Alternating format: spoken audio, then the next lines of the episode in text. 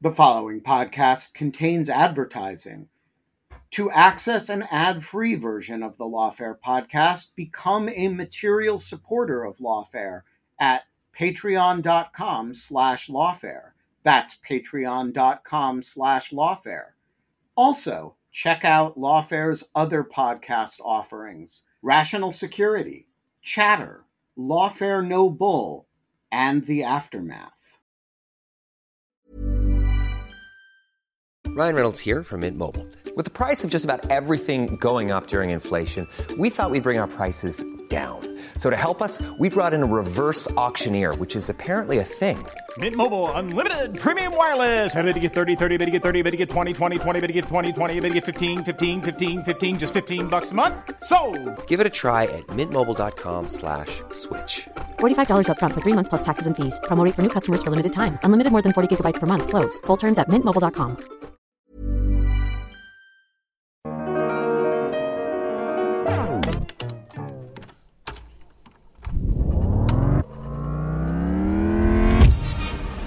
I'm Catherine Pompilio with an episode from the Lawfare Archive for May 28, 2022. This weekend, Americans are observing Memorial Day, a day to honor service members who died while serving in the United States military. For today's archive episode, I picked an episode from November 2016. In the episode, Benjamin Wittes sat down with Bill Banks to talk about Banks' book entitled Soldiers on the Homefront, The Domestic Role of the American Military. The two discussed how both law and culture have shaped and constrained the military's domestic activities. They also review the legal history of the various different roles that soldiers have played at home, in the states, from law enforcement to martial law.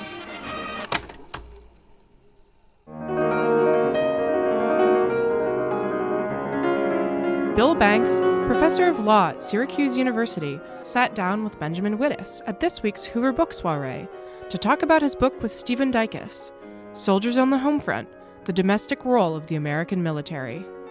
The book examines the legal history of the military's role on the domestic level, studying how law has shaped and constrained, and failed to constrain, military activity within the United States, and how the military can be both a crucial defense and a major threat to the nation's values.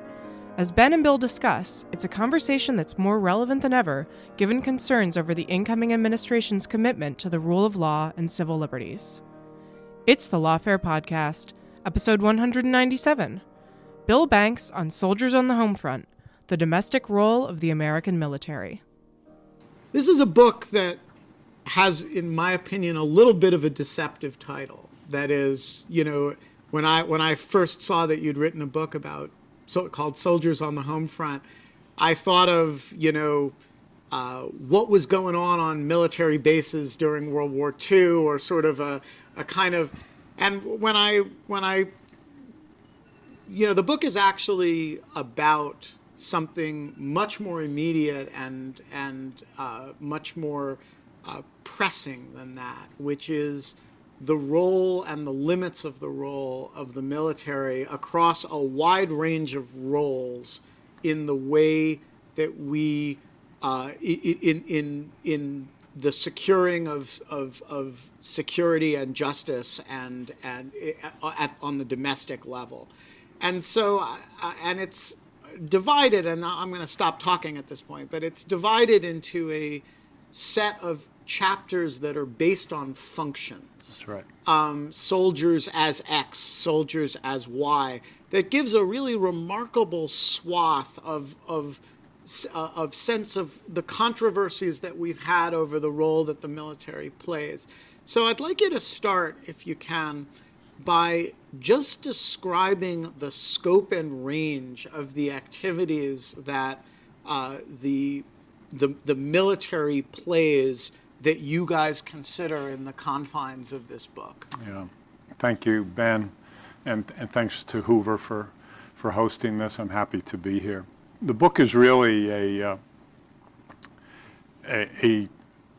civil-military relations book for lawyers. It's definitely law-focused, but it's designed for, as many of you will see, for lay readers to be able to understand a broad swath of the impact of the military's involvement in civil society. And what we really describe is a sort of love-hate relationship in a way, a balance, a tension. We want the military to protect us, but we want them to leave us alone. We want the military to be sure that our laws are enforced and that our civil disturbances don't get carried away, and that any terrorist attack or great natural disaster is met with the most effective response possible, but we don't want them to put us in jail. We don't want them to arrest us or detain us. We don't want them to subject us to a military trial. We certainly don't want them to declare martial law. We don't want them to use their rules of engagement for the battlefield in our cities. And we want them, by and large, to protect us but leave us alone. It's a very difficult balance. So I want to build this conversation up to the questions related to our sort of contemporary reality. But you start a very long time ago with a historical account of where this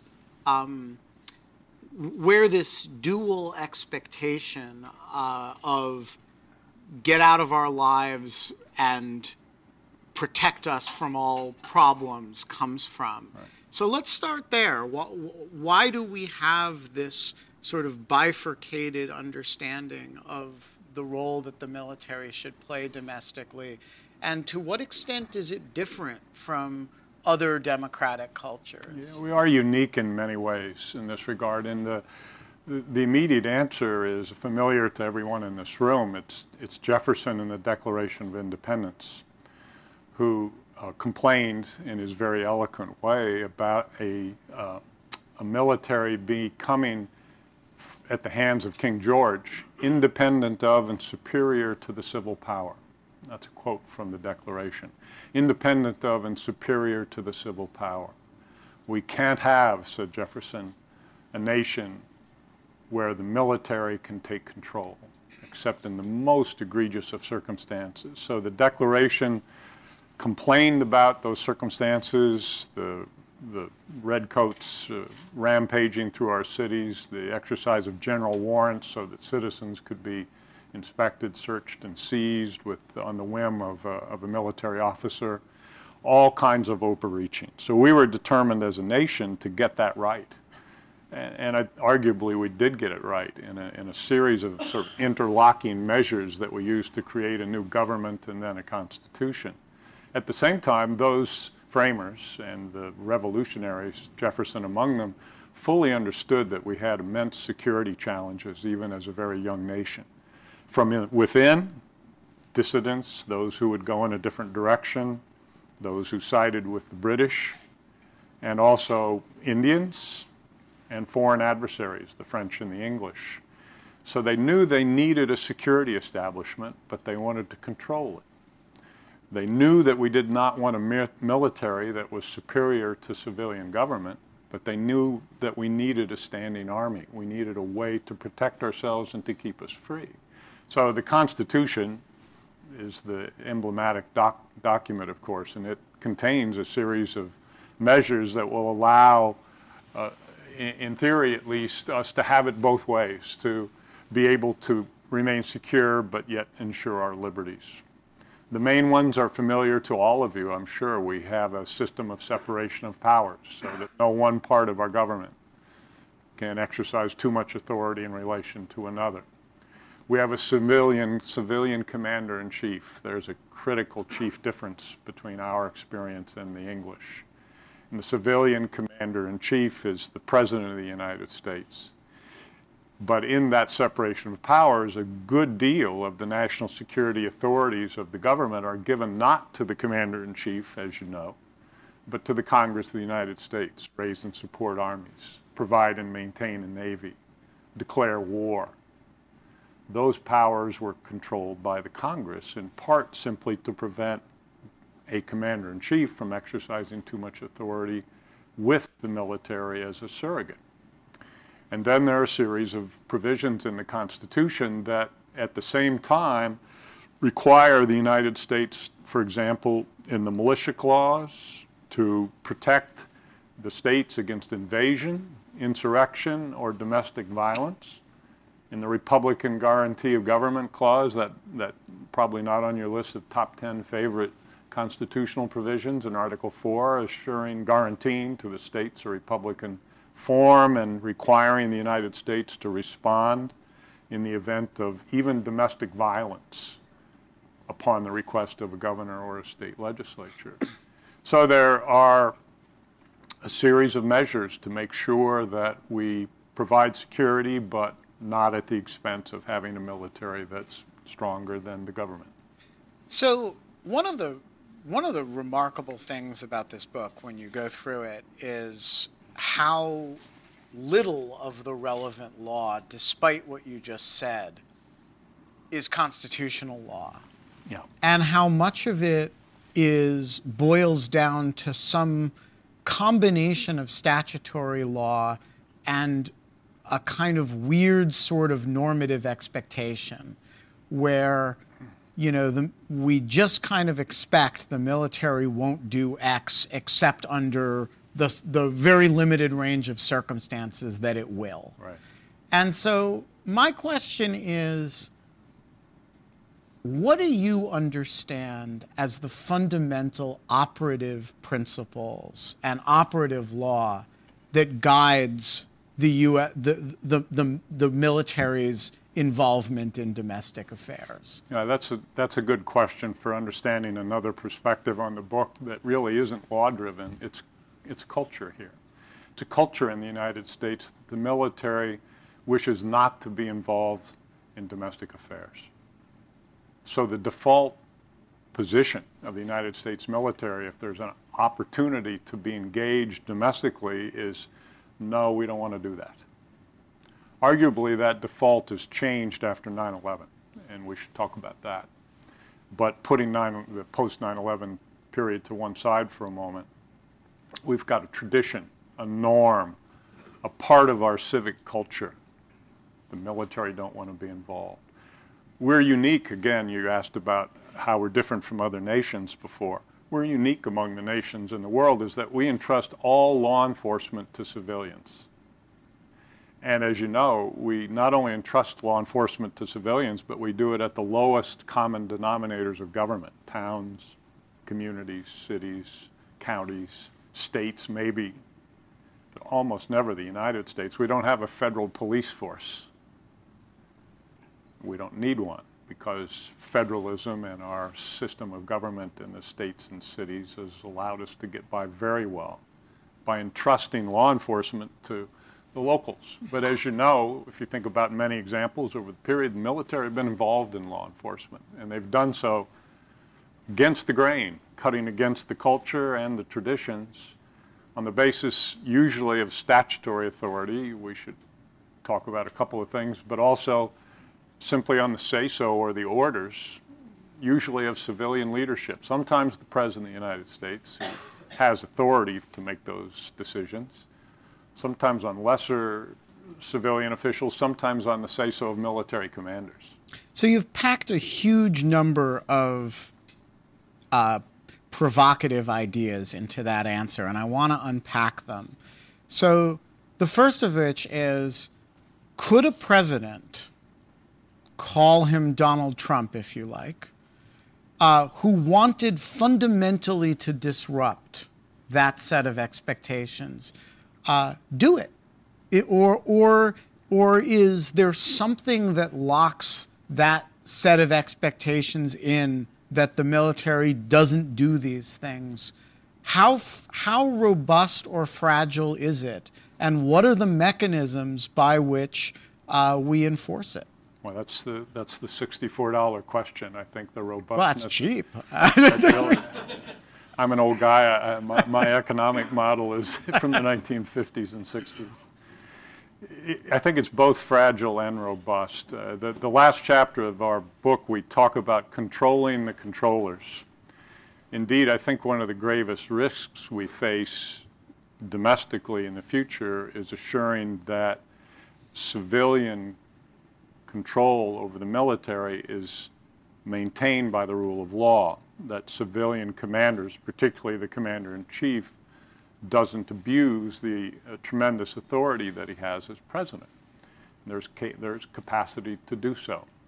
He has statutory authority to call out the military to do a range of things that would strike all of you as really extreme if you understood the implication. Okay, so let's stop there and talk about, so there are a lot of Americans this week who have anxieties about the commitment to democracy of the person who we just elected. So let's ask the question, what authorities does the President of the United States have to call out the military to do things that would surprise people in this room? The euphemism for the statute that's most often at issue is called the Insurrection Act. It's really, it dates from 1792. It was called the Calling Forth Act in those days. It's had many iterations over time, but the modern version really came from Abraham Lincoln's response to the attack on Fort Sumter in 1861. Congress quickly amended what had been a more modest set of authorities to give the president the power to do what he needed to do in the Civil War to hold the nation together. And by and large, those authorities are the authorities that we have today. So essentially, the predicate is that if the president decides that federal law is impracticable to enforce through civilian means, he can call out the military to enforce the federal laws. There's no specification about which laws, how bad things need to be. And to what extent is that practicability judgment simply entrusted to his own discretion, and to what extent is there a check on it by any means from Congress, from the courts, from the oaths of office of the commanders of the military themselves? What checks the president's ability to say, you know, federal law is looking impracticable to me. There are all these people who are, you know, out there doing things that I don't like. Yeah. I mean, what other than that it's unthinkable, what prevents it? Nothing. Of course, Congress could change the law. That's not likely to happen anytime soon. The courts don't intervene in matters like this, and courts are so slow that if there's a crisis going on and the president does a bunch of stuff like this, what good is it, except for maybe damages awards after the fact? There, you know, we talk about the campaign and some of the more radical things that candidate Donald Trump said during the campaign about torturing terrorists and their families, waterboarding and worse, rounding up all the Muslims and deporting them, profiling Muslims in this country for investigation or detention or worse. The things that are plainly unlawful, presumably the military would refuse orders to carry them out. Military officers have to obey the orders of the commander-in-chief except when they're clearly unlawful. Then it's their duty not to obey those orders. So those circumstances could arise. Hopefully President Trump won't do what candidate Trump talked about. But what you're describing is actually something where there's this macro authority where it isn't unambiguously unlawful because the actual description of it is entrusted to his discretion. Yes. And when you say nothing prevents it, what I take it that you mean is that nothing prevents it other than the entire political culture. That's right. And so my question is, why has that political norm that to call out the military to deal with what we think of as civilian law enforcement would unambiguously be an impeachable offense, even though it's arguably within it. So to what do we attribute the development and robustness of that norm, such that I venture to guess that not a single person in this room, and I certainly count myself among them, knew that the president arguably had this authority prior to this conversation? Well, history suggests that it's been very seldom abused, very seldom, and that military personnel have tremendous respect for civilian authority. Military operators, commanders, and their soldiers don't do these things on their own. Commanders in chief have not been so abusive. So it's a respect for tradition, I think, more than anything else that prevents the exercise of a fairly far-reaching authority or set of discretion for the president to act on his own. And is your and when you look at the when you look at the set of things that Trump has said, none of which involve calling out the military to deal with, you know, routine civilian matters, do you look at this basic structural environment as fundamentally robust or as fundamentally fragile, that all it really takes is an act of extreme will and you could have a major question? Or do you look at it and say, actually, the presidency is rife with areas like that where the only thing that really prevents something awful is the entire political culture, and so one shouldn't particularly worry about civil-military relations? I think there are two reasons to worry. I'm worried. I'm not a worrier by nature. One reason to worry is, you know, what planners call black swans, unpredictable events of enormous consequence. 9/11 was a black swan. You know, historians suggest that black swans are occurring historically with some greater frequency than they used to.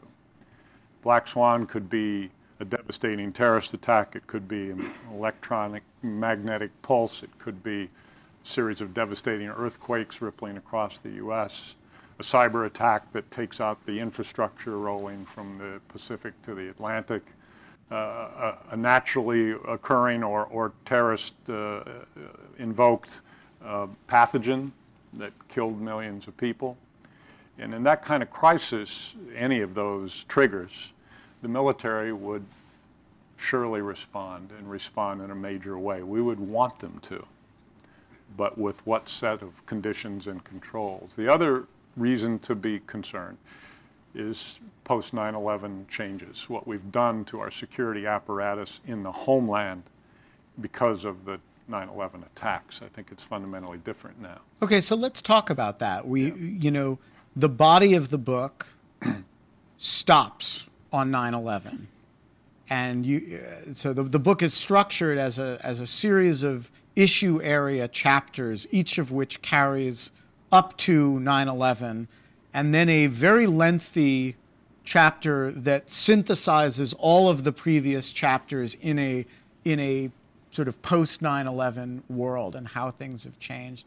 And so walk us through what the equilibrium was as of 9/11 and to what extent that equilibrium was disrupted, and what questions are open today that were not open on 9/10/2001. Right. So in the weeks after 9/11, many of us remember this very vividly, lawyers developed position papers that essentially unleashed the military to act domestically in a whole range of ways if they were so ordered, to provide the president with legal justification for detention of anyone on U.S. soil suspected of terrorist activities, for widespread electronic surveillance of anyone suspected of terrorist activities in the United States. And as Ben alluded to early, we both know that there's a statutory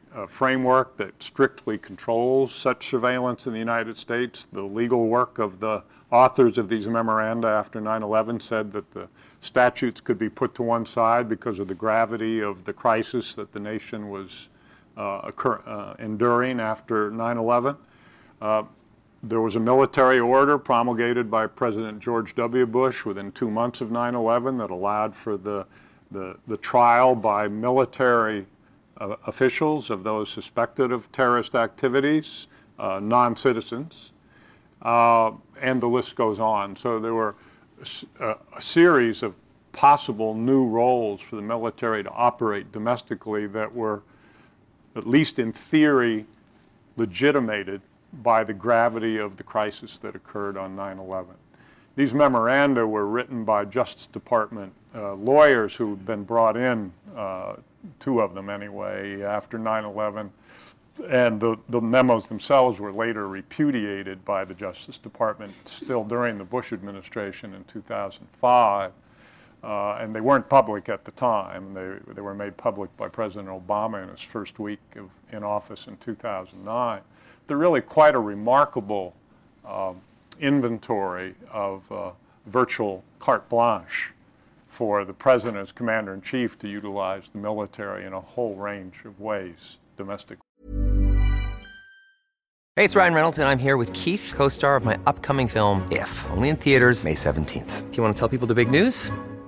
All right, I'll do it. Sign up now and you'll get unlimited for $15 a month and 6 months of Paramount Plus Essential Plan on us. MintMobile.com/switch. Upfront payment of $45 equivalent to $15 per month. Unlimited over 40 gigabytes per month. Face lower speeds. Videos at 480p. Active Mint customers by 5/31/24 get 6 months of Paramount Plus Essential Plan. Auto renews after 6 months. Offer ends May 31st, 2024. Separate Paramount Plus registration required. Terms and conditions apply if rated PG. A lot can happen in the next 3 years. Like a chatbot may be your new best friend. But what won't change? Needing health insurance. United Healthcare Tri-Term Medical Plans are available for these changing times. Underwritten by Golden Rule Insurance Company, they offer budget-friendly, flexible coverage for people who are in between jobs or missed open enrollment. The plans last nearly 3 years in some states, with access to a nationwide network of doctors and hospitals. So for whatever tomorrow brings, United Healthcare Tri-Term Medical Plans may be for you. Learn more at uh1.com. Hey, Lawfare listeners, Ben Wittes here. I want to tell you about the first time I got a report from the folks at Delete Me. It was shortly after I started using the service back in 2022, and they sent me their first privacy report. I have since gotten 8 others, and it contained some shocking information. They had removed my data from 56 separate data brokers, that this had included 133 separate records, including 621 individual pieces of personal information. The data broker with the most information about me was a company I'd never heard of called People by Name. And here's the thing. Since then, every couple of months, I've gotten another privacy report from Delete Me, and it always contains more information that they have removed from the data brokers about me. In the second report, they informed me they had removed my stuff from 41 data brokers, and that the one with the most information about me was called HLEC. I have no idea what HLEC is. So the other day, I got my latest report, and it includes 15 more data brokers with my personal information, 113 pieces of personally identifiable information. Big culprit this time is something called My Life. Well, I want to tell you that they don't have My Life anymore. And that is why I recommend Delete Me. As this little anecdote shows, there's a lot of my data out there, and these companies keep acquiring it and making it available to anybody who can pay. And I have slept a little bit more easily ever since I found a solution to this problem. And I want to stress, as I do every time, that I started using this before Delete Me started advertising with Lawfare. Delete Me finds and removes any personal information you don't want online, and it makes sure it stays off. And that's the point of this little story, that, you know, they keep coming back. You can get it removed once, but they'll put it back. And then Delete Me comes and takes it off again.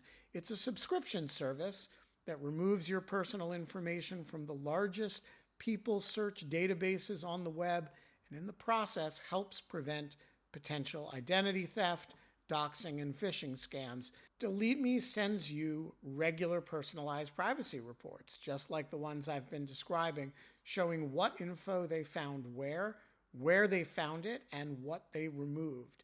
And critically, as this story reflects, it isn't just a one-time service. It's always working for you, constantly monitoring and removing the personal information you don't want on the internet. It does all the hard work of wiping you and your family's personal information off the web. Data brokers hate Delete Me, which is why I like it. Your profile is no longer theirs to sell. So take control of your data and keep your private life private by signing up for Delete Me, now at a special discount for our listeners. Today, get 20% off your Delete Me plan when you go to joindeleteme.com/lawfare20 and use promo code lawfare20 at checkout. The only way to get 20% off is to go to joindeleteme.com/lawfare20 and enter code lawfare20 at checkout. That's joindeleteme.com/lawfare20, code lawfare20. All right, so let me push back on this a little bit. Yep. I can, you know, everything you say is true, and yet the bark was dramatically more dramatic, than the bite. The military, in fact, first of all, the memos were withdrawn within a relatively short period of time. Until the Donald Trump campaign, there didn't seem to be any particular appetite to reinvigorate those particular lines of argument. The number of people who were held in military detention within the territorial United States was 3, and all of those cases save one were resolved by the Bush administration, and that case was resolved by early in the Obama administration. So the specter that you've described was always more theoretical possibility than reality, and even the theoretical possibility faded to essential academic discussion relatively quickly. So my question is there really more latitude today than on 9/10/2001 for a dramatic change in the domestic role of the U.S. military, or was that a? Are you describing a road not taken or an anxiety blip that happened 15 years ago and that the system self-corrected for? I think there are two important rejoinders. One is this one. The first one is not a rejoinder; it's a comment on the professionalism of the military. The military, again, don't wish to be involved in domestic affairs. They train to fight wars abroad, and in an extreme circumstance, perhaps to fight on U.S. soil, but never have. There's a disinclination to these new initiatives that might be taken in the United States. It's the culture again, it's traditions. But at the same time, I think that the infrastructure that we've created domestically for the capability of the exercise of military means is powerful. It's now permanent. Northern Command, Cyber Command, a whole litany of military intelligence activities that have occurred since 9/11. Those resources are here to protect us. And I think most of us would agree that they're doing a pretty darn good job. And it's not the military that would likely be responsible for abusing any of those prerogatives in the future, but it might be a civilian commander-in-chief. So, all right. So I'm. You've laid out a variety of areas of concern, and I'm trying to prioritize them. What's the low-hanging fruit that if you say, if this structure which has a lot of theoretical areas where you could use the military much more aggressively in the domestic life of the nation than our tradition has allowed. Where's the danger? What are the danger spots that are less amenable to the cultural pushback that you describe of the military's own desires and the expectations of the civilian population, which would function as a kind of thin edge of the wedge where all of a sudden, you know, for reasons that seem perfectly sensible to lots of people at the time, we end up with a much greater role of the military in our domestic life? One possibility would be a black swan, a really, really drastic, unexpected crisis by one of those means that I described before. And then anything could occur. One other way that an intervention or some improper military role could occur is in the area of intelligence, I think. I think it's fair to say that President-elect Trump likes the capabilities of our national security community to collect intelligence, to find out what's really going on. There are lots of authorizations for that enable NSA and others to conduct intrusive electronic surveillance, but there are limits, important limits based some on statute and many on the Constitution, the Fourth Amendment primarily. President Trump could push that envelope, it seems to me, and he could use military capabilities in the United States to do so. There was a period during the Vietnam War, Vietnam era, where the Department of Defense maintained a dossier on 100,000 Americans, secretly, 100,000, who were engaged in political protests and civil disobedience about the war, in most cases, some in support of civil rights initiatives. And they brought a lawsuit once they learned about their likely victimization as part of a surveillance program, and the lawsuit was eventually dismissed by the Supreme Court in a case called Laird versus Tatum. But bring that forward 40 years or 45 years, and you can imagine something far more sophisticated going on now at the hands of the military, either with or without the knowledge of the American people. On the other hand, that Vietnam War era set of programs predates the FISA, and it's hard to imagine how you could, I mean, FISA is, for those of you who've never spent time with it, an amazingly elaborate statutory regime with a lot of different oversight mechanisms that function at very different levels of granularity. And I guess my question is, why is that structure not reassuring, or to what extent is it reassuring that a president couldn't easily revive the sort of mass surveillance using military authorities that we once saw?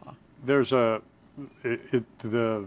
baseline of FISA is far different in 2016 than it was on 9/10 or 9/11. You know, the Bush administration simply decided to ignore the requirements of FISA and asking NSA, part of the Department of Defense, to implement a big surveillance program in the weeks after 9/11, and it went on for more than 4 years before it was reported by the New York Times in December of 2005, and then went on longer before Congress authorized it temporarily in 2007 and then codified it in 2008. Now it's codified. That program is indeed far more liberal in terms of what it allows NSA to do, but it still protects citizens. It allows extensive surveillance of those who are not United States persons who are believed to possess foreign intelligence information. It doesn't take too great an imagination that the president could say, I think we need to extend that to those who might be U.S. persons, and to have surveillance conducted on that basis, either from the the servers, the ISPs themselves, or as we do upstream now, collecting off the major trunk lines in the internet, without regard to sifting citizenship or U.S. person status. Just get it all, and let's check it all and see who the bad people are.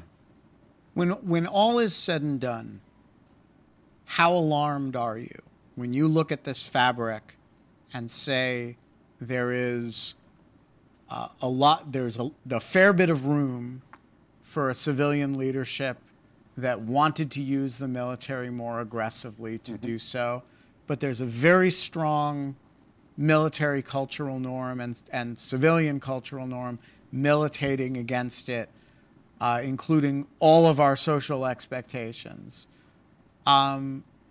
How does it balance out in your mind in terms of the likelihood that we have a serious problem, or the likelihood that our current equilibrium is stable?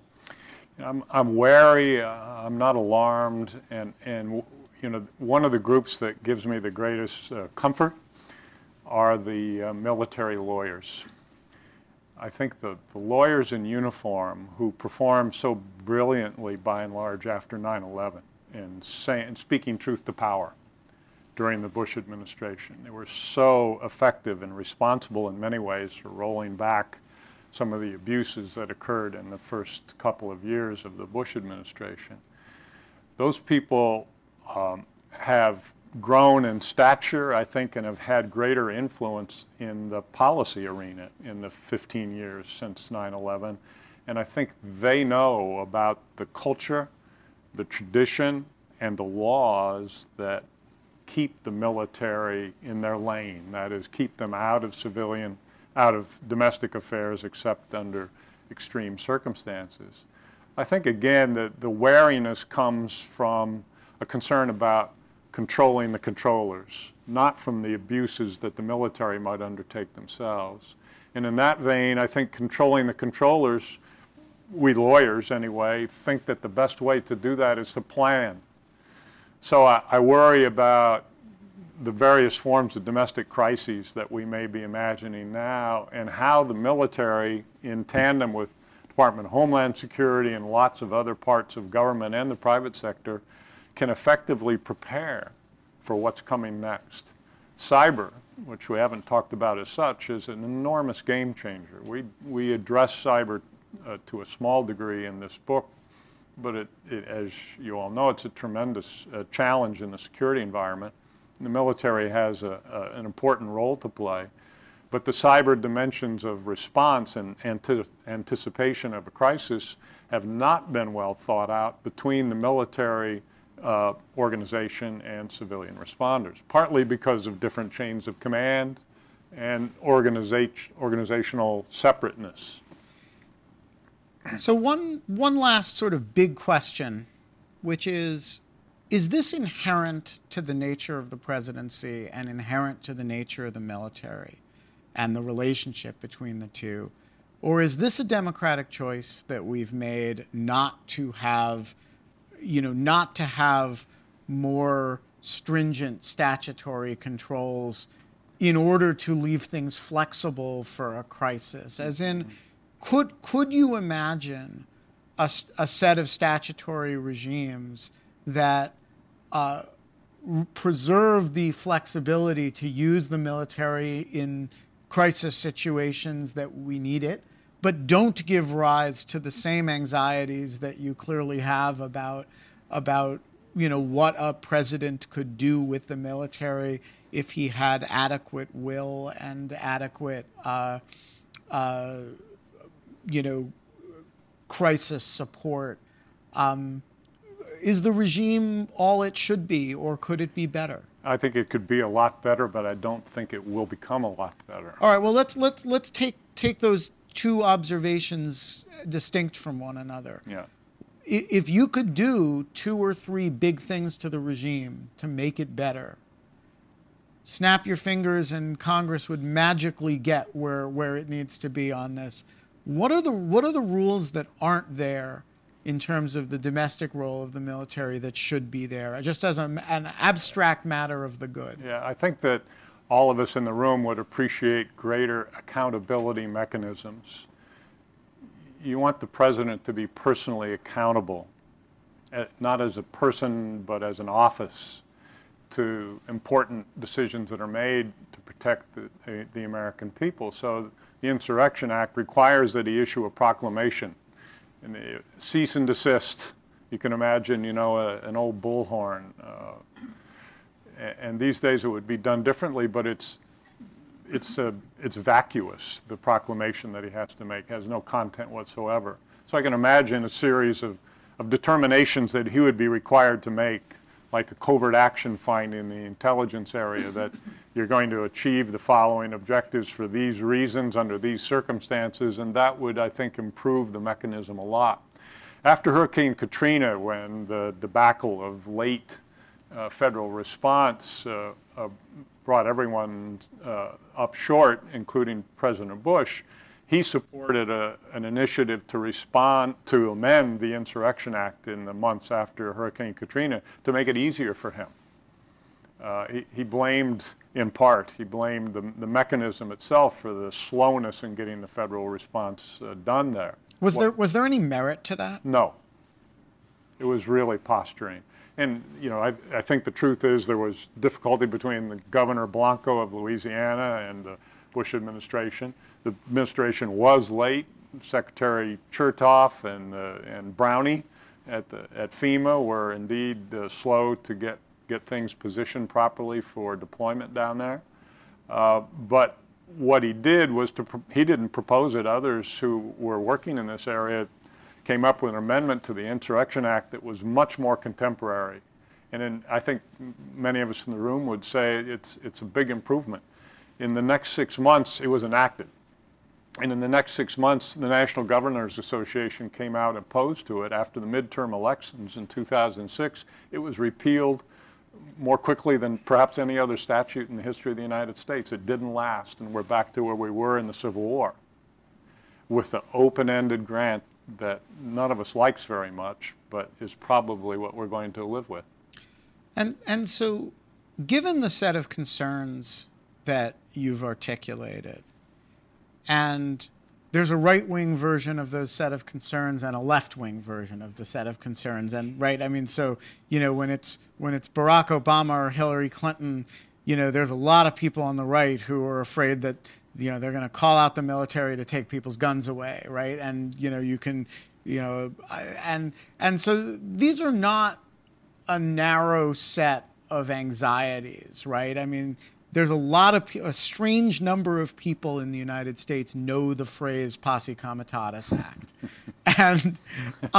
And so my question is, why are the politics of it such that despite the breadth of the concerns and the relatively politically widespread sharing of those concerns, why do you think there is no prospect of some kind of a covert action law, or some more accountable structure in which these things might take place? I think the politics are too hard at the top between Congress and the president, and the federalism dynamics between the governors and state legislatures and the national government. I think where we might see the improvements play out is below the line of legislation, in planning documents and proposals, regulations, protocols, exercising and training that involves DOD and other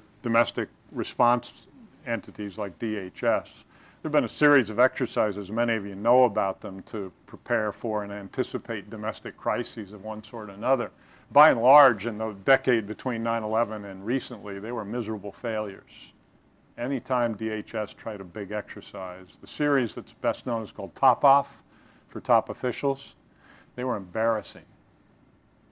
Just notionally, things went very badly. I attended one of them or two of them up here at Nebraska Avenue as a so-called VIP, and on one of them there was, a bio attack near the George Washington Bridge on 95 in New Jersey, and the first thing the governor in New Jersey did was to close I-95. then everybody stood around and said, how are we going to get our resources to the site of the incident? And the military had been involved, but they weren't talking to the civilians. As you know, there's separate chains of command, and the tradition of the military chain is not to give it up, not to allow soldiers to be told what to do by a civilian. That's older than the United States military, that tradition. And without unified command in a response operation, the sort of Keystone Cop images of people bungling into each other operationally are pretty vivid. So, but I think a lot of good people are working very hard at these kind of response plans, continuity of government plans. There are things called CONOPS. There is a series of cyber response programs that are ongoing.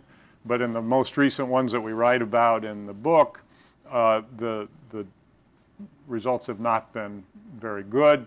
The governors haven't been aware of the federal response in their area, so the cooperation and coordination across civilian and domestic affairs entities inside the government has not been so good. I think that's where the improvement can continue to come. And again, there are lots of efforts being made in that direction. I don't expect either legislation or constitutional reform to make the picture any clearer. Do you expect, and we'll close on this question, do you expect the personality of Donald Trump to affect the conversation in a meaningful way? Or is presidential eccentricity just one of the constants with which this relationship always contends? He's been analogized, this was during the campaign, to Andrew Jackson. And Jackson engaged in some remarkable excesses as commander-in-chief, and I think that was then and this is now. And I think that the institutional strength of the United States is such now that there would be lots of pushback on any instincts that a President Trump might have to behave as arbitrarily as Andrew Jackson did on several occasions back then. I have great confidence in those who will serve in the government, those who are serving now and will continue to serve for the next 4 years to prevent that from occurring. Bill Banks, thank you very much for joining us. Thanks, Ben. Enjoyed it.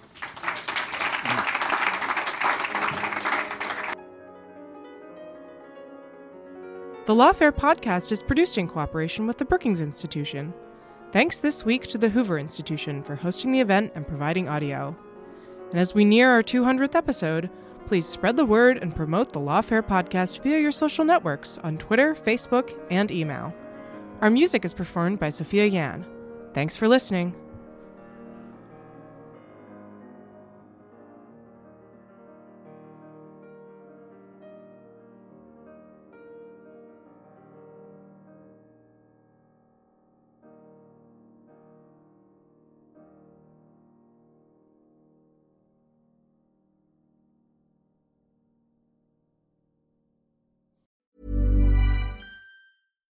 When you make decisions for your company, you look for the no-brainers. And if you have a lot of mailing to do, Stamps.com is the ultimate no-brainer. It streamlines your processes to make your business more efficient, which makes you less busy. Mail checks, invoices, legal documents, and everything you need to keep your business running with Stamps.com. Seamlessly connect with every major marketplace and shopping cart. Schedule package pickups and see your cheapest and fastest shipping options from different carriers. With rates up to 89% off USPS and UPS rates. And with the Stamps.com mobile app, you can take care of mailing and shipping wherever you are. Make the same no-brainer decision as over 1 million other businesses with Stamps.com. Sign up with code PROGRAM for a 4-week trial, plus free postage and a free digital scale. No long-term commitments or contracts. That's Stamps.com. Code PROGRAM.